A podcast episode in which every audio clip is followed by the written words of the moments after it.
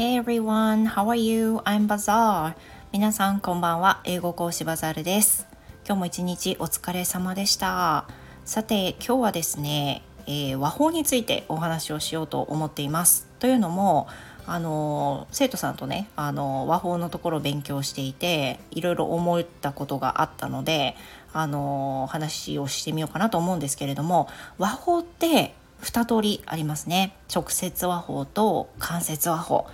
うん。聞いただけじゃよくわかんないっていう人にちょっと例を入れていこうと思うんですけれども直接和法っていうのは He said コンマでダブルクォーテーションちょんちょんっていうのがついてて I love you He said コンマクォーテーションついて I love you みたいなやつです。これが直接和法というふうに言われるもので彼は言った。私は君のことを愛しているよ。っていう風な感じなんですよね。であの言ったセリフがそのまま乗っけられてるのが直接的に書かれてるんで直接和法というふうに言います。He said, コンマダブルコーデーション I love you ピリオドみたいな形です。でこれでもいいわけですよね。でこれが一番シンプルで一番伝えやすいと思うので私は例えば英検の二次試験なんかの練習をする場合は関節和法を無理やり頑張って使わなくても直接和法で言っていいよっていうふうに指導しています。なんでかっていうと直接和法ってすごくすごく厄介ですよね。どんな時に厄介かっていうとまず時勢に注意しなければいけない。あとはえーと、認証に注意しなければいけないってそういったことがあるのでもうそんないろいろ気にしてね、ただでさえ緊張してる二次試験の中でそういったのを気にして和法のことだけに特化することはできないのでもうそんなんだったらそのまま思ったことを直直接和法で話した方がいいよっていうふうに伝えています。で間接和法はどういうふうにまあ、直していけばいいかなんですけど直接和法の He said, コンマダブルクォーテーション I love you この文章であった場合間接和法に直すとどうなると思いますか？うんふん。そう、正解は He said he loved me.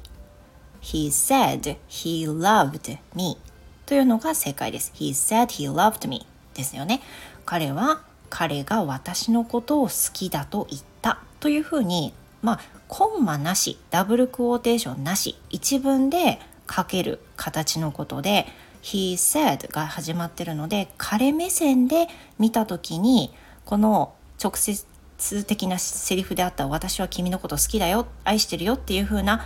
私はは誰指すのかこれ彼のことなんで he に変わるし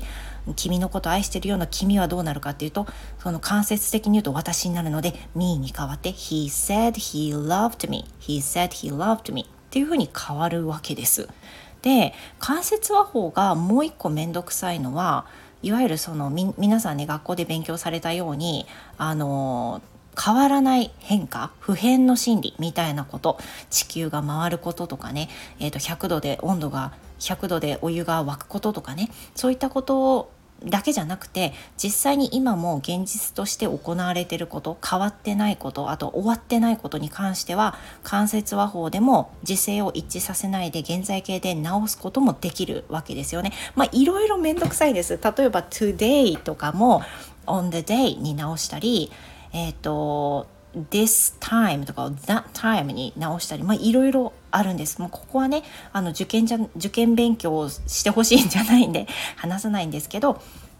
そういうふうなことをいろいろ加味して話すのがめんどくさいので、直接和法を会話の中ではお勧めしています。で、また、この会話の中で、まあ、その受験英語とか、学校での英文法っていう風な形で勉強する和法ってここまでなんですけど実際の会話の中で、まあ、何が非常によく使われるかっていうとでしかも学校で教えられてないフレーズはっていうと「I was like」っていう表現なんですよね。I was like 何々さっきの He said I love you これを間接和法にすると He said he loved me だったんですけどこの He said I love you っていう直接和法をもうちょっともうちょっと使える一般的な英会話に載せていようと思ったら He was like I love you. He was like I love you. っていうふうに He was like っていうふうに言うんですよね。これ勉強しないですよね学校のテキストではね。教えたこともないですしテキストで見たこともないです。で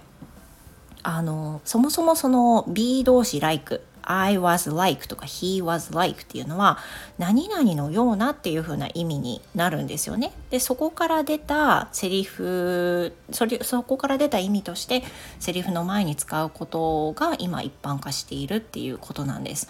例えばまあ、なんかセリフがなくてねあの英会話の中では非常にその表情豊かに話す人が多いですよね。で会話じゃないんだけど「I was like ってびっくりしたような顔するとか。I was like 顔だけびっくりしててその表情を作ってみる。私こんな風になったこんな表情になっちゃったっていう風な時に I was like って言って顔を作るっていう風なこともよく見られる現象です。で、えーと、誰々は何とかって言ったよっていうのは He said とか He told me とかいう風な感じで言うこと多いんですけど実際のところ He was like I was like とか he went like っていうふうに go の過去形を使ったりねすることもあったりします実際に勉強する学校で勉強することと会話の中身では違うっていうのをあの違うこともあるっていうのをね先日フロー先生のあのコラボの時にお話をしたんですけれどもその時にはちょっと思い出さなかったんだけど 思い出せばよかったんですが思い出さなかったのであのここでシェアさせてもらいました。まあ、口語ってねあの直接和法間接和法いろいろあって分かりづらいから、まあ、詰まるところとどのつまりお好きな方を使っていただければいいんですけれども私は講師目線では直接和法を使った方が分かりやすいしあとはリアリティが持てるっていうふうに思います。まあライティングではねこう直接和法ばっかり書いちゃうとちょっと単調かなっていうふうに思うけど皆さん多分聞いていらっしゃる方は、まあ、ライティングよりもスピーキングを向上させたいとかね実践として使いたいって方が多いと思うんであのぜひ参考にしてみてください。So, that will be all for today. 今日の配信はここまでです。聞いてくださってどうもありがとうございました。えー、バザールの英語の話では引き続きメンバーさんも募集しておりますので、興味がある方はぜひ参加なさってください。Okay, again, that's all for today. Thank you very much. See you next time. Goodbye.